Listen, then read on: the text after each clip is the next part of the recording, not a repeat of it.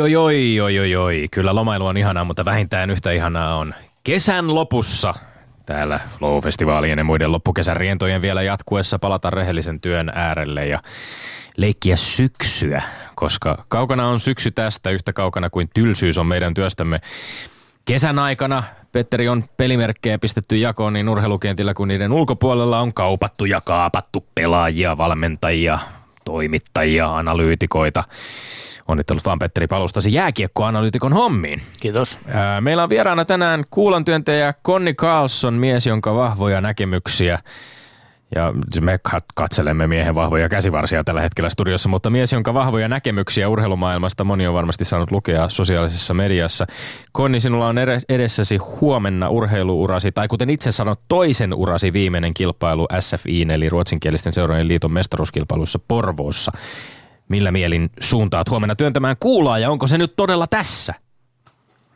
Joo, kyllä se on todella tässä, että tai tämä toinen ura ainakin on todellakin tässä. Et, et, tota, joo, vähän haikein mielin ehkä lähdetään, mutta toisaalta luvattu hyvät kelit ja vanhalle miehelle lämpimät kelit, niin se tietää hyvää ainakin lihaksille. Että katsotaan, miten huomenna käy, mutta ei lähdetä hakemaan mitään tiettyä tulosta, vaan hyvää, hyvää kisaa ja saa nähdä sitten kaikki, kaikki kaverit siellä kisan jälkeen. Onko tässä tota, vielä nyt, kun yleisurheilun MM-kisat on meneillään, niitä tullut seurattua ja, ja on, on t- tavallaan tämmöinen, niin kuin varmaan tiedossa sullakin ollut, että viimeinen kesä äh, kilpailujen parissa, niin on, onko, onko se tavallaan virittänyt kaiken nyt sitten tähän viimeiseen huipennukseen mukavasti? No joo, ehkä, ehkä niinkin. Tässä oli, tuntuu, että niin kuin henkinen, henkinen niin kuin tärkein kisa oli kuitenkin Kalevan kisat.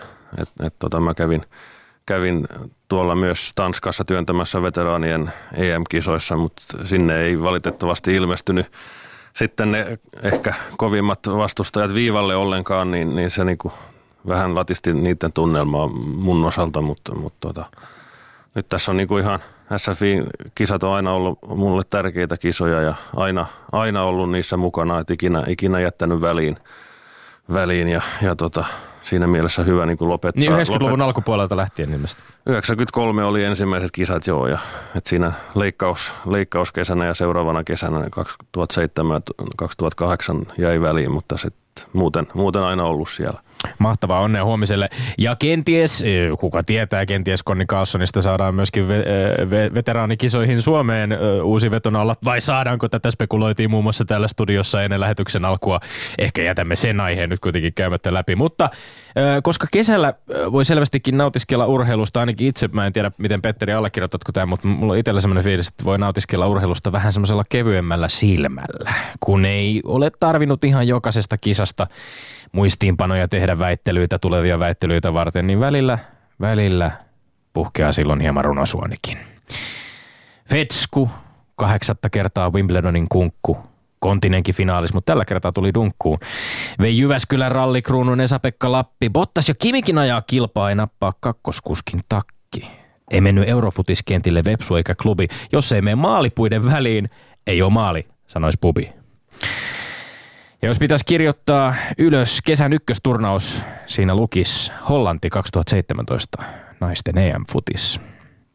Heilutteli heipä hei muuan Usain Boltti, mut kohton kori CM ja uppoo Markkasenkin kolkki. Passitti Pekka Pousin historiaa Lipsasen Simo. Sihvosen ikäinen ennätys poikki sekä pinoon, ja kun tultiin loppukesään. Sai päähänsä ex-korisjätkä haastaa ex-lätkäjätkän kehään. Älkää tehkö sitä, joku vielä kuolee. Jos ei kukaan muu, niin minä myötä häpeään. Vaan tämähän on urheilua eikä mitään runolaulua. Satuin muutama päivä sitten kuuntelemaan ansiokkaan BBC-podcastin DDR-valtiollisesta dopingohjelmasta, ja tuo kiinnostava urheilureportaasi päättyi tällaiseen anekdoottiin. 1974 käynnistyneen valtiojohtoisen dopingohjelman tuloksia alkoi tulla jo Montrealin kesäolympialaisissa 1976, missä DDR voitti toiseksi niiden mitaleita, ja sen neljästä kymmenestä kultamitalista peräti 11 tuli naisten uinnissa. Kun toimittajajoukko kysyi DDRn uintivalmentajalta, mistä mahtaa johtua se, että niin monilla DDRn naisuimareista on niin kovin matala ääni, niin valmentaja vastasi toimittajille, hyvät herrat, olemme tulleet tänne uimaan, emme laulamaan. Me olemme tulleet tänne puhumaan urheilusta, emme laulamaan, sillä me olemme Lindgren ja Sihvonen. Tommi, oli kaunis runo. Sinä olet selvästi ottanut uutta arsenaalia niin, käyttöön. mieti sitä, pohdi sitä sydämessäsi ja, ja mieti sen sisältöä myöskin. Mihin lähdet, mihin et. Katsokaa tänne. Tämä on viimeinen hetki, kun vielä hieman pullistelen, kas näin. Treenattua tautia on käsivarsissa. Ja jos hieman käytätte mielikuvitusta, ne voitte nähdä nämä kauden 2016-2017 kultaiset väittelymestarin käädyt kaulassani. Ei ole paljon kesän sateet ja koleus haitanneet, kun vyöllä on tuon sulava puheisen Tommi Helsinkiläisen päänahka. Mutta nyt, nyt on leijumiset leijuttu, en minäkään määräni enempää. Käsillä on uusi kausi ja osin uudet kujeet. Vakaa tarkoitukseni on tietysti uusia mestaruus. Se ei tule olemaan helppoa, mutta kiveäkään en jätä hei, tarkoitan kääntämättä. Neuvonantajina jatkavat seniori coach Keijo S. ja Immolassa siinä päätöksensä suorittanut Jyrki T. Hyvä. Ja tässä näin, todistajien läsnä ollessa riisun, kultakäydyt kaulastani asetan ne puhepöytämme alttarille jälleen kilvoiteltavaksi. Toisin kuin kapitalismissa urheilussa voitot eivät jää lopullisesti kenenkään haltuun, niinhän olen joskus aiemminkin uskollista kuulijaa, tervehdys vain sinne, opettanut. Kuluvan viikon aikana on tapahtunut yhtä ja toista urheilumediassa ja sosiaalisessa mediassa. Sen tiimoilta tämän ohjelmamme maineikas tuottaja, päävalmentajamme Janne Nieminen otti minut puhutteluun. Koin, että hän opetti ja nuhteli minua ovelin retorisin kuvioin, taitava sanansolmitsija kun on. Hän kysyi – Petteri. Jos kaksi miestä uhittelevat nakkikioskilla, mutta saavat jollain ihmeen konstilla sovituksi ja siirretyksi oralla olevan väkivaltaisen kärhämänsä vuoden päähän nyrkkeilykehään. Onko näin sovittu matsi, kun se pannaan aikanaan toimeen urheilua? Hmm, hyvä kysymys. Ja edelleen, poistuuko asetelmassa tuossa siirrossa se väkivalta? Hmm, hyvä kysymys sekin. Sitten Janne Nieminen jatkoi kurmuotustaan jo hieman viekastellen kysymällä, kuuluuko urheiluväkivalta Twitteriin. Entä miten käy, jos sanat eivät riitä? No, hän on sellainen veijarivalla vertaa, jonka nerokkaista aivoituksista ei aina ota kaltaiseni pohtivakaan aina selvää. Nieminen nimittäin lisäsi, että joka tapauksessa, jos matsista sovitaan, tulisi kumpaakin riitapukaria testata kuukauden välein, ettei kumpikaan vain sillä välin syyllisty vaikkapa massanhankinnassa dopingiin. Hmm, en tiedä, otan näistä selvää.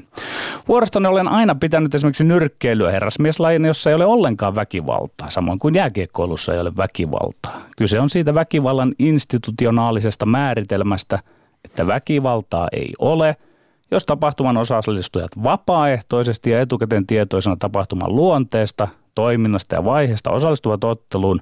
Ja lisäksi toinen ehto on, ettei mikään tai kukaan osapuolia tarkoituksella aiheuta toiselle ruumiin vammaa. Tämä määritelmä on hyvä ja se pätee esimerkiksi nyrkkeilyyn ja jääkiekkoiluun. Se on melkopuolisen varmaa, että tässä studiossa harrastetaan korkeintaan henkistä väkivaltaa, kun aletaan taistella puhtaalta pöydältä väittelymestaruudesta.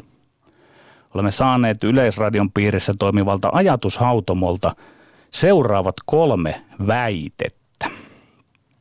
Yksi. Kaksinkertaisen dopingkärähtäjän Justin Gatlinin MM-kulta sadalla metrillä on takaisku yleisurheilulle. Kyllä vai ei? Kaksi. Ylittääkö Noimarin siirto Barcelonasta BSG 220 miljoonan euron kauppahinnalla kaikki kohtuuden rajat? Kyllä vai ei? Ja kolme. Onko moraalisesti arveluttavaa, että selostaja iloitsee avoimesti eurooppalaisjuoksijoiden menestyksestä muun muassa afrikalaisten dominoimassa juoksulajeessa? Kyllä vai ei? Kellossa on kullekin väittele väittelyaikaa 180 sekuntia ja lopuksi maineikas Konni Carson toimii tuomarina julista tämänkertaisen voittajan.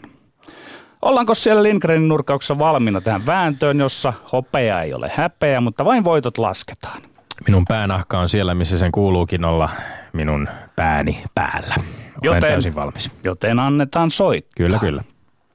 Ensimmäinen väite kaksinkertaisen dopingkärähteen Justin Gatlinin MM-kulta sadalla metrillä on takaisku yleisurheilulle, Kyllä vai ei?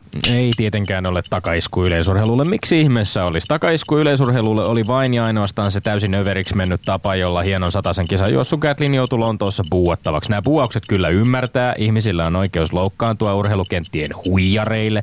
Mutta miksi vain Gatlin? Koska hän oli median rakentama sopiva roisto. Gatlin on dopingin käytöstä saanut rangaistuksensa, saanut, saaneet rangaistuksensa kärsinyt, ja jos säännöt ovat nämä ja yleisöä harmittaa, niin buuatkoon sitten vaikka IAAFn johdolle. Täysin ansaittu MM-kulta. Kyllä on. Jotenkin ymmärrän sen, että kerran kärähtänyt urheilija saa uuden mahdollisuuden, mutta mun ja urheilua seuraavan kansan oikeustajuun ei mitenkään käy, että kaksi kertaa vilppiä tehnyt kaveri saa sauman juosta sataisen maailmanmestaruudesta vieläpä voittaa sen. Yleisurheilun puolesta mä oon surullinen. Tässä yleisurheilun uskottavuus kärsii. Miettikää nyt. Kun sit joku lopulta voitti sen poltin, pitikö sen olla tää doping-hirmu? Voi surkeus. Uskottavuus. No uskottavuudesta kun puhutaan, niin puhutaanpa hieman uskottavuudesta. Anna Sähän, tulla. sähän oot sitä mieltä, että ei alle kympin juokse tai palkintokorokkeellinen on se yksikään juoksija puhtaana, joten mitä merkitystä sillä on, voittaako Gatlin vai voittaako Coleman vai voittaako Bolt? Kun omasta mielestäsi kaikki on syyllisiä vilppiin. Niin, siis te, sanotaan, että teoriassa kaikki on syyllisiä, mutta käytännössä vain ne ovat syyllisiä, jotka ovat jääneet kiinni. Ja nyt täytyy muistaa sitten, että tässähän ei nyt väännetä näistä säännöistä ja IAAFstä, vaan vastataan täsmällisesti kysymykseen, kyseessä onko vai eikö ole takaisku yleisurheilu, niin onhan tämä takaisku yleisurheilu, koska se buuaus ilmenairasi sitä, mitä ihmiset ajattelevat tällä hetkellä yleisurheilusta. Tämä buuausepisodi ja koko tapaushan oli itse asiassa kaikkein kiinnostavimpia episodeja koko MM-kisoissa ja se on tuonut hyvällä tavalla tämän koko keskustelun esiin. Mut te- osoittiko se, että yleisurheilussa on tapahtunut jotain se hyvää? osoitti sen, että kaikki kiteytyy täysin kohtuuttomasti yhteen mieheen. Siellä esimerkiksi James Ellington, brittiläinen pikajuoksija, viittasi näin. Vihaan dopingia, mutta media on tehnyt Gatlinista roiston. No joo, se on 100 metriä, on se merkittävin laji. Massat.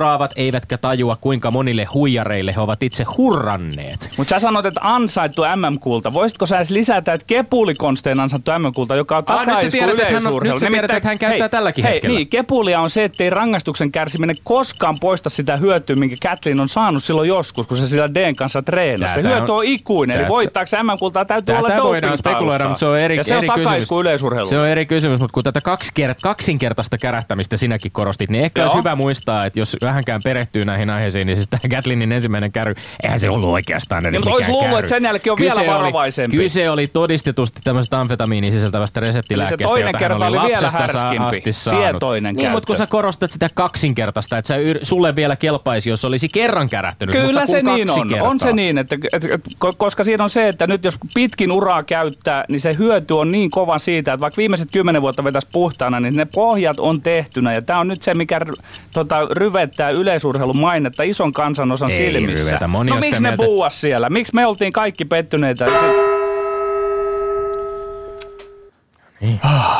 Pieni korjaus ennen kuin mennään muuten seuraavaan. T- ö, 222 miljoonaa, Petri. Okei. Totesit ensimmäisessä siinä, kun johdat. Tää nyt puhutaan kauppahinnoista. Odotas. Neymarin kauppahinta. Korjataan se tuonne virallisiin kyllä. papereihin. Että, että voidaan siitä sitten puhua ihan puhtain paperein. No ilman, niin. Ilman mitään vilppiä. Okei, no niin. Hyvä huomio. Toinen väite. Ylittääkö Neymarin siirto Barcelonasta PSG 222 miljoonan euron kauppahinnalla kaikki kohtuuden rajat? Kyllä vai ei? Todellakin ylittää kohtuuden rajat, sillä tällaisella siirrolla ei ole enää mitään tekemistä futiksen kanssa.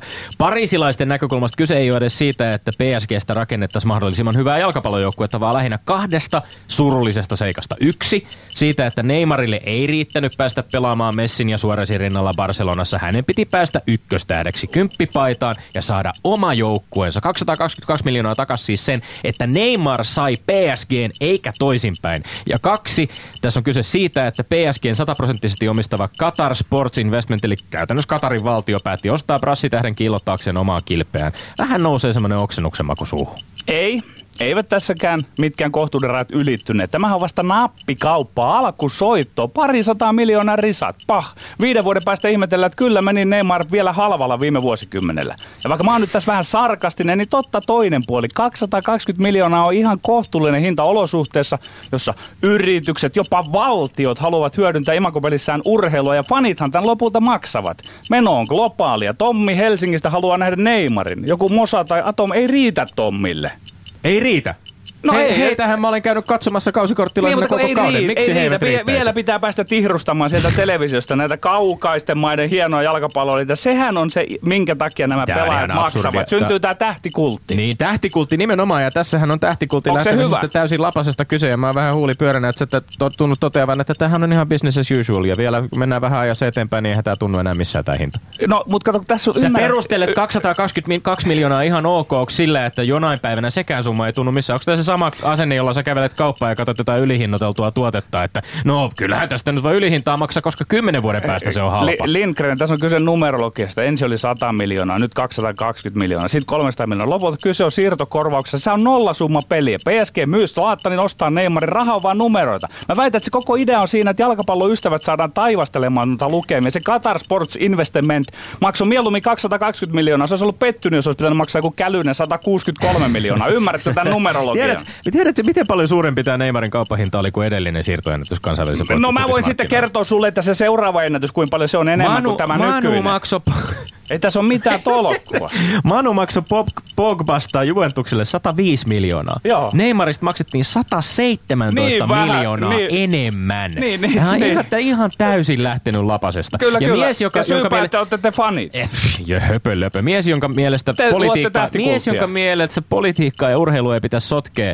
Niin tämä on semmoista niin sun oman nenän varteen puolen väliin jäävää sokeutta, jos et tajua, että tämä ei jos mikään huolestuttavaa poliittisen vallankäyttöä urheiluareenoilla, kun Katar haluaa tehdä Neymarista ei, itselleen maskotin. Niin, no kato, kato urheilun sotketaan politiikkaa, ei pitäisi ikinä sotkea, mutta se mahdollistaa sillä, että te fanit haluatte seurata näitä tähtiä, ja niin sittenhän ne, ne Mutta tämä on silti ihan kohtuullista, koska fanit haluavat niin kato.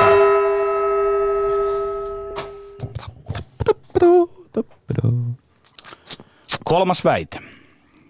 Onko moraalisesti arveluttavaa, että selostaja iloitsee avoimesti eurooppalaisjuoksijoiden menestyksestä muun muassa afrikkalaisten aiemmin dominoimissa juoksulajeissa? Kyllä vai ei? Kyllä on moraalisesti arveluttavaa, sillä mitä ihmeen merkitystä on juoksijoiden ihon värillä? Näitä eurooppalaiset, eurooppalaisten voitoilla hekumointi. On siitäkin syystä kyseenalaista, että sitä tuntuu tapahtuvan vasta silloin, kun voittoihin rynnivät vai vaikkapa Norjan Karsten Warholmin tai Ranskan Pierre Ambroise Bossin kaltaiset valkoiset eurooppalaiset, kuin Mo Farah, on vuosia napsinut kultamitaleita suvereenisti, niin ei jostain syystä ihan samanlaiseen hekumaan eurooppalaisten paluusta juoksumatkojen huipulle ole kuulunut. Miksiköhän? Koska kyse on pelkästä ihonvärin ja syntyperän korostamisesta, jossa on hieman jopa rasistinen katku. Ei ole moraalisesti arveluttavaa. Urheilu on läpeensä kilpailemisesta. Kilpailemista. Ja vastaavasti ihmisenä oleminen noin yleisesti ei ole kilpailemista. Urheilussa ihminen on susi ihmiselle. Oikeassa elämässä niin taas ei pidä olla. Urheilussa on mies vastaan mies, nainen vastaan nainen, jopa sukupuoli vastaan sukupuoli. Voi olla mustat vastaan valkoiset. Voi olla Ruotsi vastaan Suomi. Näyttäisi, että juoksulajissa afrikkalaiset ovat hakoja geeniensä ennen muuta olosuhteidensa takia. Omassa lajissani lätkässä, joka on hieman tämmöinen niin havumetsien laji, näyttäisi, että pelaajien naamat on viti valkoisia. Tommi, tätä on urheilu.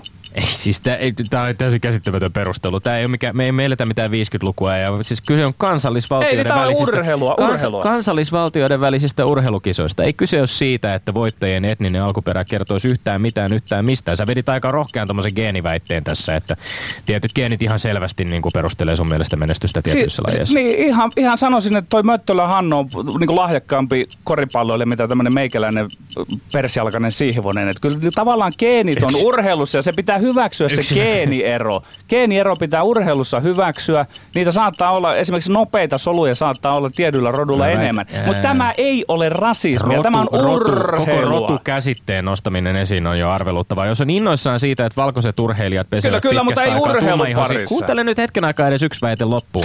Jos on innoissaan siitä, että valkoiset urheilijat pesevät pitkä aikaa, pitkästä aikaa tummaihoisia urheilijoita mm-hmm. tietyissä lajeissa, niin syyllistyy aivan päivänselvästi mun mielestä turhaan ja arveluttavaan ihmisten rodullistamiseen ei, ei, jolla ei, ei pitäisi ei, olla tänä päivänä mitään tekemistä ei, urheilukentillä. Tavallaan jos mä nyt kärjistän, niin kaikki urheilu on semmoista eräänlaista rodullistamista ja erojen mittaamista. Siitähän, siinähän urheilusta on kyse, että tätä ei saa nyt politisoida sillä lailla, että tuodaan, tuodaan tämä niinku perinteinen rotu ja tämä keskustelu Eikö urheilu, koska täs... urheilu on siitä vapaa, koska urheilu on, on tota semmoinen paikka, ei, missä julistetaan, että pojat, tytöt, kilpaillaan konstilla millä hyvänsä. Mo Farah, Mo Farah on syntynyt Somaliassa, mutta hän muutti kymmenvuotiaana Britanniaan. Hän on mun kirjoissa ihan yhtä eurooppalainen samanlainen kuin miljoonat muutkin eurooppalaiset, joiden synnynpaikka on jossain muualla. Tässä haikaillaan selkeästi sellaisia jotain myyttisiä parempia aikoja, kuin vielä Pohjolan pellavatukat, meidän Julmajuhat ja Pekka Vasalat ja Lasse Joo, joo, oli joo, joo, korkeimmilla mutta palkintokorokkeilla ennen kuin jotenkin tämä Gloria meiltä ikävästi ryöstettiin lähinnä näiden loputtomiin eksotisoitujen tummien miesten Mulla mul, toimesta. mulla on konsti tähän, mutta se onkin se vaan se mun konsti. Lopetetaan valtioiden lippuilla urheileminen, lopetetaan seurat, lopetetaan tämä... Lopetetaan kaikki. Lopetetaan väittely. Tähän on hyvä lopettaa ja kohta katsomme, mitä mieltä Koni Kaasson on tästä kaikesta. Yle puheessa. Lindgren ja Sihvonen. No niin, Konni Karsson, ole hyvä. Älä lopeta. niin, tee hyvin ja ota nyt ne ohjat ja tuomaroin väittelymme paran kykysi mukaan. Anna mennä. Kiitos, joo. Va- Vaikea, vaikea tehtävä. Mä olin ajatellut etu, etukäteen, että olisin poikkeus ja olisin tuomarina ja antaisin voiton hänelle, joka niin kuin argumentoi paremmin, riippumatta onko mä samaa mieltä vai en. Mutta näin niin kuin suorassa lähetyksessä niin ei oikein kerkeä, kerkeä mukaan siihen hommaan, niin täytyy mennä sitten muulla, muulla keinoin, puhtain keinoin kuitenkin. Eli niin kuin argumenttien vakuuttavuus sa- saattaa tavallaan vähän niin kuin hämärtyä siinä, että helpommin iskee semmoiset argumentit, jotka jotenkin sitten niin kuin, joiden kanssa tuntuu olevan samaa mieltä.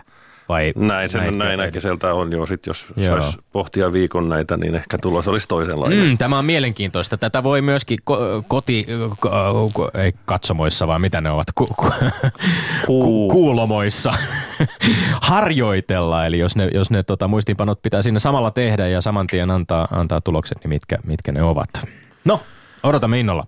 Mutta joo, ensimmäinen väittely, tai väite, että Gatlin, Gatlinin tapaus on huonoa yleisurheilulle, niin olen sitä mieltä kyllä, että, että on.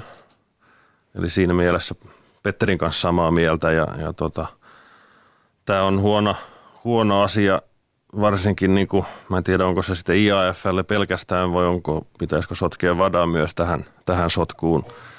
Mutta se, että, että saadaan niin kuin, tavallaan sopimalla sä pystyt, pystyt niin kuin liukenemaan noista rangaistuksista, mitä sulle oikeasti kuuluu. Et sitten se, sehän on loputon keskustelu se sitten, että oliko se ensimmäinen käry ihan vahinko.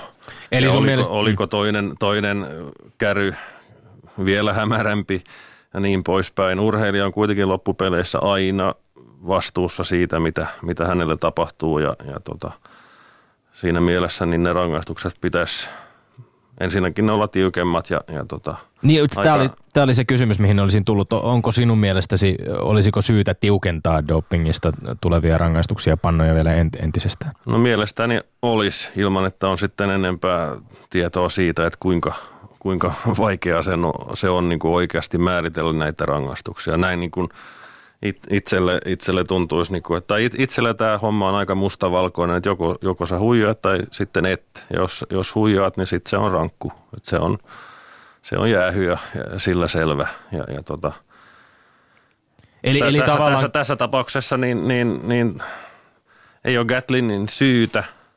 Tietysti, tietysti sekin on vähän arveluttavaa, että miten hän tavallaan kehtaa olla siellä enää radalla, kun on kärrynyt. Toisaalta siinä on sekin mahdollisuus, että hän tietää, että hän on puhdas ja, ja sen takia on siellä. Et vaikeita kysymyksiä turha miettiä siitä, niitä, niitä, mutta et niin kuin sääntöjen puitteissa hänen ei pitäisi olla siellä ja sillä selvää. Ja sitten taas toisaalta kyllähän yhteiskunnan puolelta rikollinenkin on sitten sen jälkeen tervetullut takaisin sinne niin sanotusti kadulle, kun hän on sovittanut ne syntinsä. Että, että vaikeita asioitahan nämä on. Se on ihan totta, joo. Että et sitten taas tullaan dopingissa siihen, mist, missä säkin taisit ottaa kiinni, että sen dopingin hyöty on, on pitkäaikainen. Että et jos sä oot, voisin kuvitella, että se on samalla tavalla kuin, että minä nyt yritän joka kesä työntää kuulaa, niin se on, mä, mä pääsen suht helposti tietylle tasolle, koska mä oon siellä jo kerran ollut. Et, et ei tarvi hirveästi tehdä, niin se kuulla lentää taas uudestaan, niin, niin se on ehkä sitten samalla tavalla noille, että, että ne pääsee sille samalle tasolle, kun on kerran ollut siellä. Et, et. Tässä tapauksessa täytyy ehkä kuulijoidenkin pettymykseksi, niin antaa Pe- Petterille, Petterille piste. Dopingaiheinen väittely yleisurheilusta ja Konni Carlson antaa Petteri Siivoselle pisteen. Meni nämä loput miten Todettakoon tahansa. se, kiteytetään se nyt tässä näin. Hyvä on, mennään eteenpäin. Sitten joo, toinen, tämä Neymar ja 222 miljoonaa, niin, niin mielestäni kyllä ylittää kaikki kohtuudet ja, ja monta kertaakin, että et, et, tota, ihminen ja urheilija ei voi olla noin arvokas, jos miettii niin kuin pelkästään sitä, mitä hän tekee. Et samalla kun niin kuin yhteiskunnassakin pohditaan sitä, että voiko joku yritysjohtaja, että onko hän todellakin niin kuin sen palkkansa arvoinen ja niin poispäin. Et, et, tämä nyt ei ollut kyse palkasta, vaan siirtosummasta, mutta se palkkakin on aika huima siellä. siellä tota, et, et siinä mielessä niin kuin tuntuu, tuntuu niin kuin, no tämä nyt tuntuu siltä, että mä puolustan omaa reviiriä, mutta, mutta se, että, että jon- jonkun lajin urheilijan arvo on tollanen ja sitten joku, joku toisessa, jossain toisessa lajissa, niin ehkä, missä on ehkä sitaatessa jopa kove, kovempia urheilijoita kovemmassa kunnossa, niin ne, ne urheilee ruokapalkalla tyyliin tai jopa velaksi. Ja, ja tota, et siinä mielessä niin kuin vähän jopa epäreilua, vaikka mä en nyt katkera halua ollakaan, niin, niin tota, et, senhän mä ymmärrän, että et, et bisnestähän tämä on. Että et, tota, eihän, eihän kukaan maksa tollaisia summoja, jos ne ei tiedä, että ne, ne saa niinku niistä moninkertaisesti takaisin. Mm. Et vaikka urheilu, urheilu on jo aika- kaukana, että tuntuu, tuntuu siltä, että näillä joukkueilla ja se on ihan sama niillekin, että ketkä siellä pelaa. Että ne vaan ostaa, ostaa ne pelaajat sinne, jotka mahdollisesti tuovat sen voiton, mutta ennen kaikkea sen, että, että niin kuin fanit tykkäisi. Se, jos fanit tykkää, niin se tietää rahaa. Että Niin kyllähän tässä tavallaan vähän hassulta alkaa tuntua se, että kansainvälisessä jalkapallossa on esimerkiksi financial fair play niminen, niminen systeemi, jos, jos, jos niin kuin tällaisia summia voidaan liikutella ja tavallaan mitään rajoja ei ole.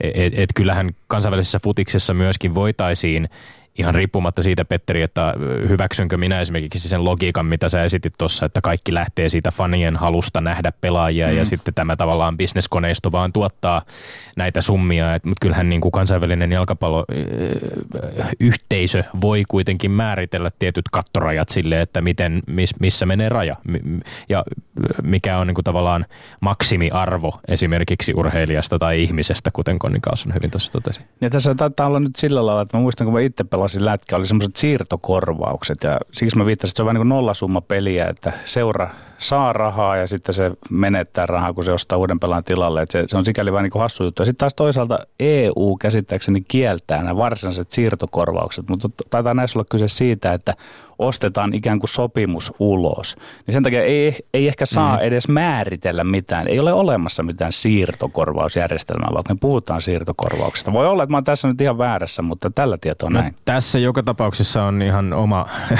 oma keskustelun aiheensa, oma ohjelman aiheensa tässä tota, kansainvälisen jalkapallon kaup, kaupan käynnistä ja, ja bisneksestä sen ympärillä. Katsotaan, missä vaiheessa tartutaan siihen.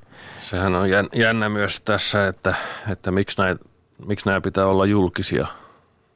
Mitä, mitä niin kuin, no, ehkä joku on pohtinut sitäkin, että, että se on parempi niin, mutta tuntuu, että jos ne ei halua ainakaan näitä niin kuin mun mielipiteitä sitten, että, että turhan kalliita miehiä, niin pitäisi ne salassa nämä palkat ja korvaukset sun muut. En halua Niin. enää vaikuttaa tähän, mutta siihen mä vähän viittasin, että, että jollain lailla että on niin semmoista kummallista rahapeliä. Saadaan niin tuntu sille, että siellä on jotain ihan ihmeellistä menossa, kun on tämmöiset rahasummatkin liikkuu. Että mun mielestä Konni on siinä oikeassa, että nämä voisi pitää siellä omassa piirissä. No sitten tullaan taas kilpailulainsäädäntöä siihen, että totta kai siis niin Totta. bisnes, jota käydään, Mm. pitää olla avointa ja läpinäkyvää, mutta tota, eh- ehkä siitä on turha jatkaa.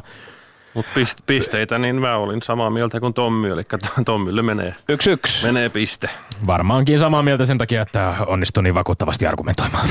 Hikeä pyyhkii otsalta Tommi. Od- Ai, odottaa ai, ai. kolmatta No niin, väittelyä, sen tuomiota hän. Joo, tämä moraalisesti arveluttavaa se, että miten se menikään, että, että Hekumoidaan eurooppalaisjuoksijoiden menestyksellä tietyissä Joo. vaiheissa. Niin tämä, tämä niinku väite tuli ensinnäkin niinku pikkasen puskista, että mä en ole edes kiinnittänyt tähän huomioon, että tällainen ilmiö olisi edes olemassa. ja siinä mielessä niin kuin vähän vaikea edes muodostaa mielipidettä, että mitä mieltä olen. Että et, et, tavallaan Tommi otti si- siinä kiinni, että se on rasismia, jos ruvetaan, ruvetaan niin kuin iloitsemaan siitä, että nyt valkoinen mies voittaa sadalla metrillä, kun aina, aina on ollut, ollut, ollut musta mies aikaisemmin tai nainen ja niin poispäin. Mutta mut tota, sen, se, mitä nyt olen huomannut noissa lähetyksissä, että et tota, enemmän, enemmän siinä vedetään kotiin päin mun mielestä, että ne selostajat iloitsee siitä, että, että jos olisi suomalainen, ne olisi iloisia, mutta nyt kun ei ole suomalaisia, niin ne ovat, nyt mä puhun niin kuin Suomen, suomalaisten tai su, niin, Suomen, Suomen selostajista, että ne, kun ne ei voi iloita omista, niin sitten iloitetaan, iloitetaan niin kuin eurooppalaisien suorituksille. Et, et, tota, tavallaan, ja, ja sitten myös se, että jos on aina, aina jos joku on dominoinut, esimerkiksi nyt tämä Bolt, niin minäkin jopa salaa vähän toivon, että hän häviäisi tietysti ehkä, ehkä jälkeenpäin tuntuu, että, että olisi voinut voittaakin, mutta, mutta se, että, että ainahan me halutaan, että jos joku on hyvä, niin että joku, joku toinen sitten tulisi ja näyttäisi vastaaja, kaapin- niin, mm, kyllä. Ja ollaan niin kuin heidän, ja mä luulen, että niin kuin se, ei, se mitä ne, ne siellä sitten iloitsevat, niin on, on tätä ilmiötä, eikä, eikä niinkään sitä, että, että joku rotu olisi parempi kuin joku toinen. Että Ehkä tässä laajennetussa omien kannustamisessa on toisaalta sitten se ydin siinä, että ketä me koemme niiksi laajennetuiksi Joo, omiksi, kyllä, joiden kyllä. puolella olemme. Vähän tonni, to, ja, ja, sen takia, ja sen takia, niin, sen takia mm. ehkä toisaalta toin tämän Mo Farah-esimerkin sitten, että kyllähän nykyyhteiskunnassa, nyky-Euroopassa myöskin niitä omia ovat tavallaan mm. ihon värin ja rotuun etnisen alkuperään katsomatta ihan kaikenlaiset ihmiset. Kenties implisiittisesti sitten kuitenkin siellä rivien värissä vähän, vähän niin kuin korostuu semmoinen erilainen into, jos se ei ihan suoraan lausuttuna. Mä ymmärrän kyllä tämän, sen, että, että sitä ilmiötä, enkä, enkä välttämättä mm. lähtisi tuomitsemaan tässä esimerkiksi nyt suomalaisia tai vaikkapa Yleisradion selostajia, että he olisivat mitenkään niin kuin korostetusti tähän syyllistyneet, mutta se on varmaan niin kuin Euroopan laajuinenkin juttu vähän, että, että tietynlaista semmoista innostunutta hekumointia. Joo, no mä, mä, en taas, mä en voi ottaa siihen kantaa, kun mä en ole kuunnellutkaan niin kuin mitään muuta kuin just, just nämä Suomen lähetykset nyt esimerkiksi Lontoosta niin, ja, ja suomenkieliset selostajat siinä, niin, niin ei, ei ole ainakaan niin kuin pistänyt silmään. Et siinä mielessä on oltava, oltava sitä mieltä, että ei ole ar- arveluttavaa ja, ja näin sitten menee taas katsojien pettymyksessä niin- tai kuuntelijoiden pettymyksessä, niin Petterille piste. Kyllä tämä nyt. Yksi nolla. Kyllä tämä näin kääntyi. Hallitseva mestari Petteri Sihvonen vie ensimmäisen väittelykisan syyskaudella 2017. Kannustan sitten jatkossa alta vastaajaa Lindgreniä. Hyvä näin. Joka tapauksessa ansiokkaasta tuomaroinnista kiitos Konni Carlson. Öö, Tämä tulos on ainakin helppo muistaa ensi viikkoon asti. Kyllä, kyllä, ja pakko sanoa, että veljeni Leijonameli Toni Siivonen sanoi, hän tulkitsi Jursinovia. Jursinov halusi aina ensimmäistä ottelusta voiton. Hän oli semmoinen taikausko. Mä pidän tätä nyt semmoisena amulettina taikausko voittona, Jursinovilaisena voittona itselleni. Ylepuheessa Lindgren ja Sihvonen. No niin, Konni Carlson, kuulan työntöön. Mennään ihmeessä kuulan työntöön. Öö, Lontoon MM-kisoja, kun ollaan, ollaan seurattu, ö, olet varmasti seurannut erityisen tarkalla silmällä naisten ja miesten kuulantyön kilpailua. Millaisia ö, kommentteja sanoisit? Tässä esimerkiksi niin kuin yksi aika iso kysymys ö, miesten kuulantyön finaalista, jossa siis suuri ennakkosuosikki Ryan Krauser ei päässyt mitaleille ja, ja tota, jäi aika paljon niin kuin hänen parhaista tuloksistaan. On spekuloitu sillä, että kun hänen pisin työntönsä liputettiin sen takia, että, että hän, hän, hän tavallaan niin kuin ylitti sieltä ringin takaosassa, sieltä nousi ö, lipputoimitsijalta, niin tota, säännöt tulevat muuttumaan niin, että jatkossahan tämä työntö olisi ollut täysin hyväksytty. Minkälainen tämmöinen niin spekulointi tämän, tämän ympärillä, miten, miten sä oot sitä kaikkea keskustelua seurannut? Joo, no tämä sääntömuutos oli mullekin uusi juttu. En ollut niin perillä tässä, että mä olisin tiennyt, että, että se niin kuin vaihtuu, vaihtuu ensi vuonna. Mutta tota, ei hän kyllä, ei se voitto kyllä siihen kaatunut, että, että yksi työntö niin kuin liputettiin punaiseksi. Tietysti periaatteessa kaatu, mutta, mutta kuitenkin mitä nyt kattelin sitä kisaa, niin oli siinä, siinä niin kuin tekniikassakin sellaista erilaisuutta mit- verrattuna esimerkiksi olympiakisojen työntöihin, että, että niin kuin ne pitkät työnnöt ei senkään takia tullut, tullut sieltä. Et paras, paras sinä päivänä voitti ja sillä, sillä siisti ei voi, sulla, sulla on kuitenkin kuusi yritystä, niin, niin ei voi jäädä, jäädä niin kuin murehtimaan sitä, että yksi olisi ehkä voinut olla pidempi, jos mm. ja niin poispäin. Mutta Krauser on hallinnut kuulokautta aika suverenisti ennen Lontoota. Yhtäkkiä mies, joka on niin kuin ylittänyt 22 metriä kisasta toiseen tuskaileekin paljon heikompien tulosten kanssa. Tällaiset alisuorittamiset arvokisoissa tuntuu niin kuin omassa lajissasi varsinkin, niin se tuntuu aika monissa herättävän monen, niin kuin vahvoja epäilyksiä.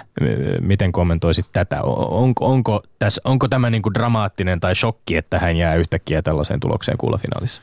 No ei mun mielestä, että hän on kuitenkin aika uusi kaveri näissä ympyröissä. Jos nyt en ihan väärin muista, niin taisi olla viime vuoden olympiakisat hänen ekat arvokisansa ja heti voittoon.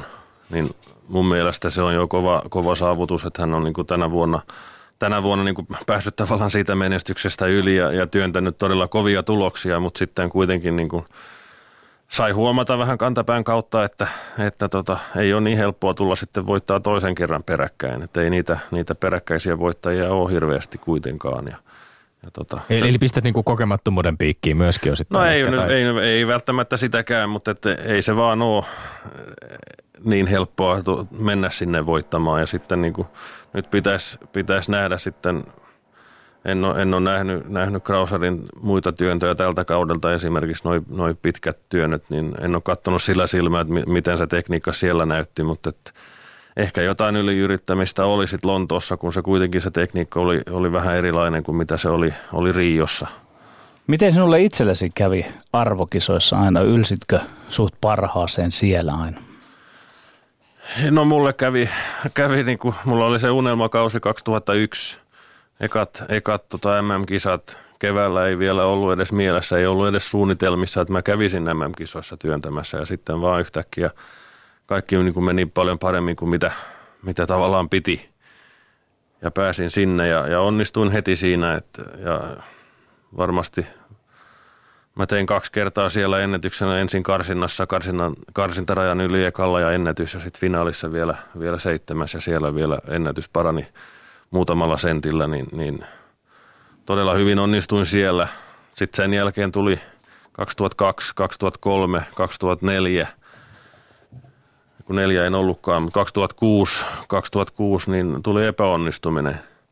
Mutta et ne, ne sitten taas, ne ei johtunut kyllä siitä, että, että pää ei olisi kestänyt, vaan että oli, oli niin kuin erilaisia ongelmia, mitkä sitten niin kuin ne, ne kertaantuu aina – mun mielestä tuommoisessa paikassa, että arvo, arvokisa on semmoinen kilpailu kuitenkin, mikä on niin erilainen verrattuna näihin muihin. Niin nämä 2001 Edmontonin nämä kisat siis seitsemäs finaalissa ja seitsemäs paras, aikuisten tasolla paras saavutuksesi arvokisoissa. Joo. Se on kuitenkin aika harvinaista herkkua, jos puhutaan niin suomalaisesta kuulantyönnöstä. No joo, ei niitä nyt niin hirveästi ole. Joo, että, että, että, ja sitten toisaalta alle 23-vuotiaiden EM-kilpailuissa kultaa 97 arvokisa sekin. Joo, kyllä, kyllä. Ja sekin oli semmoinen unelmakisa, että kaikki meni silloin, niin kuin, oli hyvässä kunnossa ja silloin yleensä tehnyt ennätyksiä, ennätyksiä tärkeissä paikoissa. Tässä, tässä aika moni, nyt kun päästään tähän tavallaan parhaa, parhaansa suorittamiseen arvo, arvokisoissa ja siihen arvokisasuorittamiseen ylipäänsä, niin millä mielin olet seurannut näitä yleisurheilun nämä kisoja ja niistä käytyy keskustelua, koska yksi aihe, joka, joka vähän käväisi meilläkin täällä jo niin kuin väittelyjen portilla, on, on se tapa, jolla suomalaisten niin kuin suorituksia on arvioitu. Eli aika moni tuntuu lätkivän jokaiselle, joka ei vähintäänkin tee omaa kauden parasta tulostaan noissa arvokisoissa, niin turistin leimaa. Pidätkö tätä reiluna? No, kyllähän mä ymmärrän sen yleisön reaktion tietysti, että, että tota, syyllistyn ihan sama, samaan, jos, jos joku lätkäjoukkue ei pärjää esimerkiksi, tai jos, jos Suomen jalkapallomaajoukkue ei pärjää, niin helpostihan siinä on niin kuin vähän kieliposkessa tietysti, tietysti haukkumassa, mutta, mutta kuitenkin. Mutta täytyy kuitenkin muistaa se, että, että noihin arvokisoihin on rajat – ja nykyään, nykyään ne on vielä tiukemmat kuin, kuin aikaisemmin. On vaan se yksi raja ja sen rajan tehneen pääsee sinne. Ja, ja jos ei sitten ole maailmassa sinä vuonna tarpeeksi rajan ylittäneitä, niin sitten ne ottaa niin kuin tietyn määrän. Mutta siellä on kuitenkin ne parhaat maailmassa, eli maailmasta ei löydy parempia niin, niin ei ne sitten mun mielestä turisteja ole siellä. Et, et se on ihan naurettava ajattelu, ajattelutapa se, että, että tota, sinne pitäisi lähettää vaan niin kuin mitalliehdokkaat tai, tai pistesiä ehdokkaat, koska, koska tota, eihän siellä olisi kisojakaan sitten, jos kaikki maat ajattelisi sillä tavalla. Kolme urheilijaa urheilisi, jotka niin. saletisti voittavat, tai neljä. Kyllä, kyllä. No tota, jos kuitenkin pysytään tässä turistiteemassa, olen tuossa Tismalin kanssa se samaa mieltä, mutta jollain lailla me suomalaiset kai ollaan alettu tottua siihen, että me ollaan niin kuin maailman mittakaavassa semmoinen alle keskinkertainen yleisurheilumaa. Mä tarkoitan tottumisella sitä, että vaikka nyt menestystä ei tule, niin yleisurheilun suosio televisiolajina, se pitää pintansa ja sitten yleisurheilijoiden harrastajamäärät olleet hyvässä nousussa. Mitkä, Konni Kaasu, sun mielestä on niitä syitä, jotka johtaneet siihen, että yleisurheilu menestyy huippuuron osalta vähän vaatimattomasti, vaikka lajin asiat sinänsä näyttäisi olevan aika hyvin? Niin, jos mulla olisi siihen vastaus, niin mä olisin töissä täällä kadun toisella puolella. puolella ja ei jotenkin... se välttämättä niin ole. Siellä voi olla niin. miehet ja naiset, joilla ei ole sitä tietoa ja silti ovat töissä. Joo, että tota, tietystihän niin kuin, tilannehan vaihtelee aina. Jos miettii, että vähän aikaa sitten Ruotsissa oli, oli tota supertähtiä, oli Christian Olsson kolmiloikassa, Stefan Holm korkeushypyssä, niin poispäin – sitten kun ne lopettiin, niin oli vähän aikaa vähän suvantovaihetta. Nyt niillä on taas sitten, oliko päälle 30 urheilijaa Lontoossa, kun meillä on, on tota 12 ja ja et nyt, nyt ne ovat taas niin kuin nousseet sieltä aallon pohjasta. No ei sieltä, siellä on, sieltä on yksi mitali tullut, mm. kuinka monta sitten tulee lisäksi.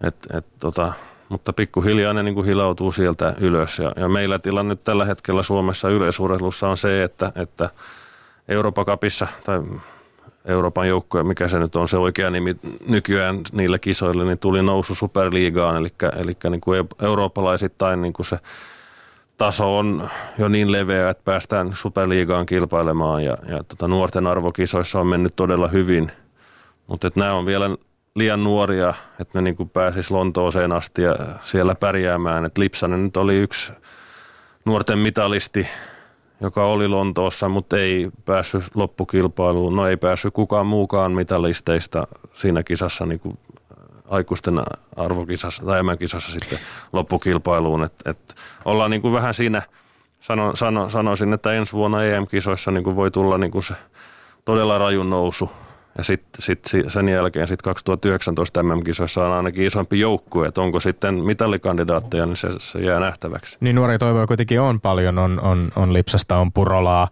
jota on paljon tämän, tämän tota kesäkauden aikana hekutettu ihan syystäkin. Öm, ö, pikajuoksia Samuel Purolaa, mutta täällä kun keskusteltiin valmennuspäällikköhommissa toimivan Tommi Evilän kanssa niin oli aika paljon puhetta myöskin siitä, että onko kyse sitten niin kuin rahasta. Ja tuossa aikaisemmin viittasit esimerkiksi siihen, kun puhuttiin jalkapallon, jalkapallossa liikkuvasta rahasta ja sitten taas toisaalta yksilöurheilusta, yleisurheilusta, jota itsekin edustat, niin, niin aika lailla semmoisella niin kuin ruoka, ruokapalkalla menee moni. Onko suomalaisessa yleisurheilussa riittävä, riittävät rahalliset resurssit saada sellaisia tuloksia, kun suuri yleisö toivoo? Tai onko suuren yleisön toiveilla niin väliäkään, mutta... Niin, no joo, siis periaatteessa nyt ei varmaan ole tarpeeksi hyvät resurssit, se, jos, jos niin kuin vertaa mitä, mitä tota muut muilla mailla ehkä on. Ei mulla niin kuin mitään faktatietoa, mutta kuitenkin, että et, se mitä niin kuin tuntuu tässä maassa olevan, että se niin kuin menestys perustuu enemmän, enemmän niin kuin sattumaan, että, että sattuu olemaan joku hyvä tyyppi jossain, joka sattuu pärjäämään ja sattuu saamaan hyvän valmentajan ja, ja näin poispäin. Ja, ja tota, se niin kuin loppuu, loppuu sitten si, si, tai niin kuin se, mitään systemaattista niin kuin järjestelmää ei ole. Sitten ehkä, ehkä puuttuu myös kuitenkin, jos miettii omaa uraa, niin semmoista niin kuin hullua heittäytymistä, että, että sitähän se vaatisi myös. Mutta mut se, mitä, niin kuin jos miettii, mitä nyt itse voisi tehdä yleisurheilun eteen, niin, niin rajalliset mahdollisuudet on – kun oman työn ohella pitäisi sitten tehdä, mutta ehkä, ehkä pitäisi sitten itse tai joku muu niin samalla tavalla kuin mitä urheiluuran aikana heittäytyy hulluna, hulluna siihen hommaan, niin heittäytyy niin kuin tähänkin ja, ja luoda joku uusi järjestelmä. En tiedä vaan, että mikä se, mikä se uusi ja parempi järjestelmä olisi, mutta, mutta niin kuin jotain, jotain pitäisi tehdä toisin, koska tuntuu, että nyt ollaan niin kuin 20-30 vuotta tehty samoja asioita luotetaan sattumaan vaan. Ylepuheessa Lindgren ja Sihvonen. Asetetaan suomalainen yleisurheilu, miksei muukin huippuurheilumme maailmalliseen doping kontekstiin. Voiko se olla niin, Konni Carson, että me emme kansakuntana pärjää huipulla ehkä siksi, että me olemme nykyään eräänlainen antidoping-toiminnan mallimaa? Meidän urheilamme ovat tällä logiikalla ilahduttavan puhtaita verrattuna kilpailijoihin. Onko se mahdollisesti näin? No en mä usko, että se, se syy olisi siinäkään. Et, et, tai no, mallimaahan me mielestäni ollaan oltu jo ihan vuodesta tai 90-luvun alusta, alusta asti, asti niin, kuin, niin kauan kuin itse on ollut mukana, niin, niin koko ajan niin kuin sitä puhtaana urheiliminen on, on niin kuin ollut tärkeää ja, ja, ja tota, antidoping-työtä on tehty koko ajan – sitten voidaan tietysti spekuloida sillä, että, että testit paranee koko ajan ja, ja tota, ne, ne aineet, mitkä näy, näkyy testeissä 90-luvulla tai eivät nä, näkyneet 90-luvulla, niin näkyy nykyään ja niin poispäin.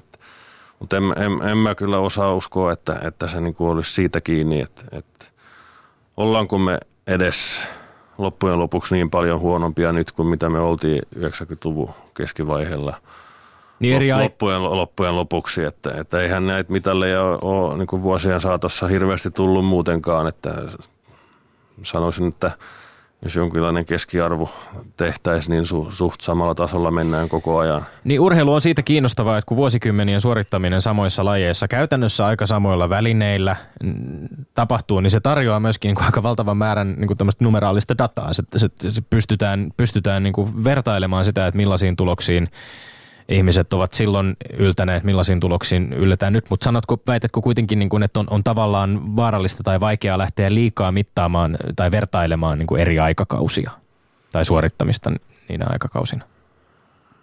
No joo, en, ei mulla tohon, tohon niin kuin minkäänlaista vastausta oikeastaan, että et, et jos nyt miettii, niin kuin suuri yleisö miettii, että, että 70- ja 80-luvulla niin mentiin pelkällä dopingilla, mutta, mutta tota, nykypäivänä, nykypäivänä sitten kuitenkin, tai niistä ajoista varmasti niin kuin valmennus, valmennustietous on, on tota, lisääntynyt, koko ajan kehittyy ja, ja varmasti voidaan koko ajan tehdä asiat paremmin ja paremmin ja, ja tota, puhtaana, puhtaana on pärjännyt, pärjätty varmasti aikaisemminkin mä en voi siitä ottaa, siihen ottaa kantaa, kun en ollut vielä silloin syntynyt tai pieni lapsi, mutta et, et niin kuin oman urani aikana tiedän, että pystyy puhtaana pärjäämään ja puhtaasti pärjäämään ja, ja tota, niin, mä, mä, tota, itse asiassa kiinnosti tämä sikäli, että mä kävin tutkimassa hieman sitä, että miten kansainvälisessä yleisurheilussa niin kaikkien aikojen dopingkärryjä ja missä, missä lajeissa niitä on tapahtunut, sitä statistiikkaa. Ja kun äh, kuulan työntäjiä on itse asiassa kärrynyt vuosien varrella äh, näiden lukujen mukaan 82, moukariheittiä 56, keihäänheittiä vain 26, kun esimerkiksi sprinttereitä reilusti yli 200, kestävyysjuoksijoita 130, ja kuitenkin mä väittäisin, että näissä niin kuin isojen voimamiesten ja naisten lajeissa on niin kuin paljon vahvempi ja voimakkaampi elävä mielikuva siitä, että nämä on jollain tavalla ehkä ylikorostetusti dopinglajeja. Sehän tuntuu olevan vähän niin kuin päinvastoin. Joo, ainakin tilastojen valossa, mm. joo.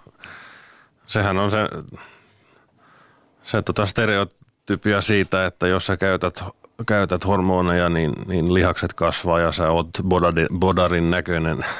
Mutta mut tota se, että pelkkä voima ja isot lihakset, niin, niin ei se auta esimerkiksi heitolajessa yhtään. Et, et, et tota, enemmänkin, enem, enemmänkin niistä on haittaa. Et, et, ei, ei voi niinku yleistää.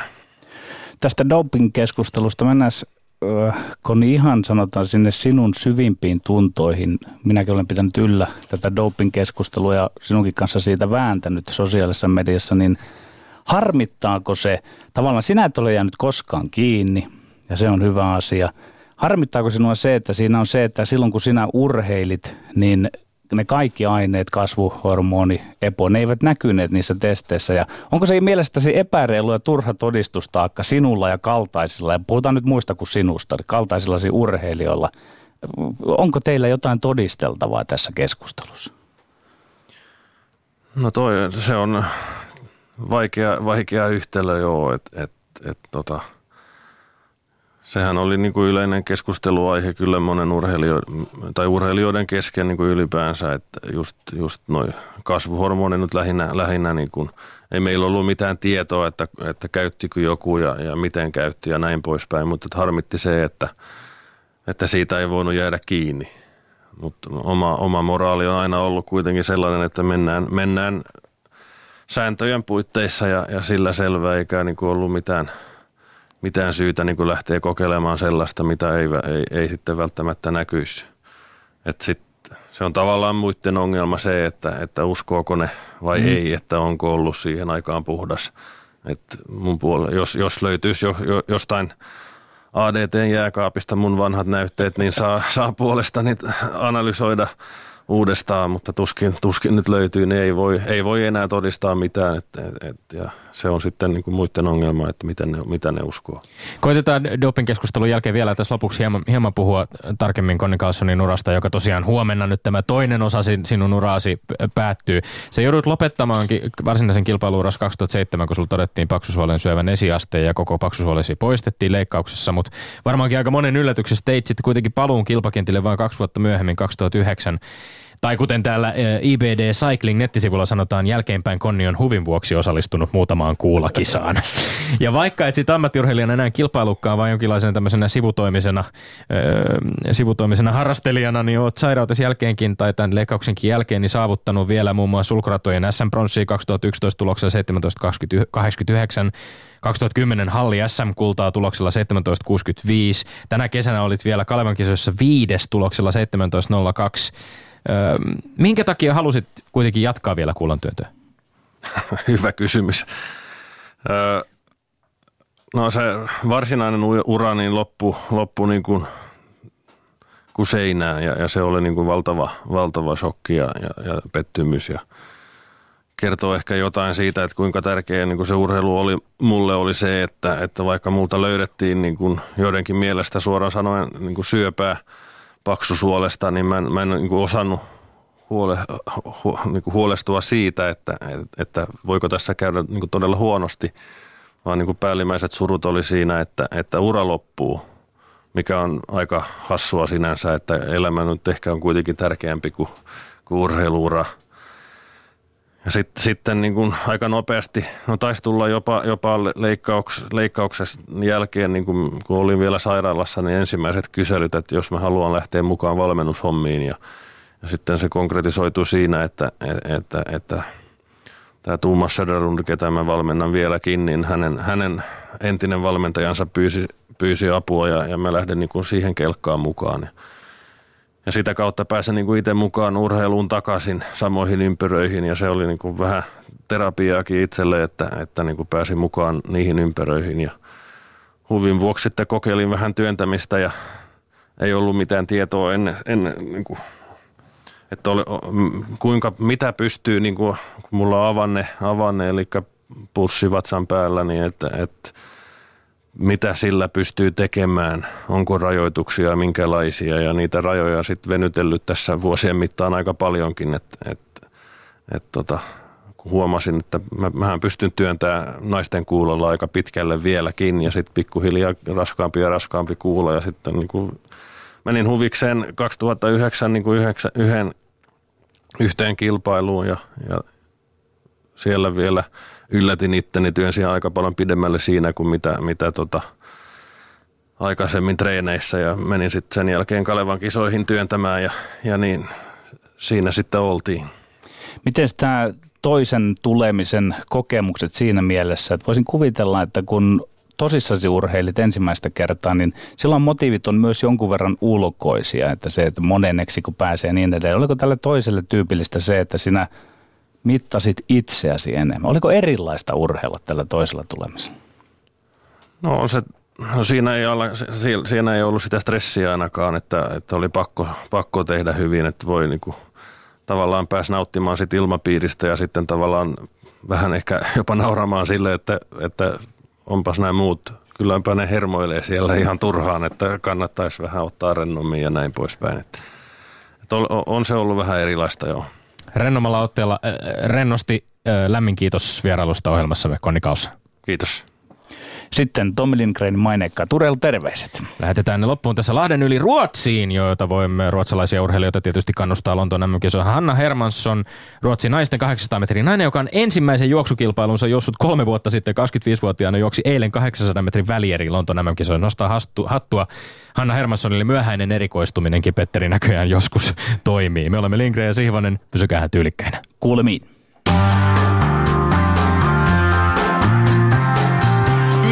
Ylepuheessa Lindgren ja Sihvonen.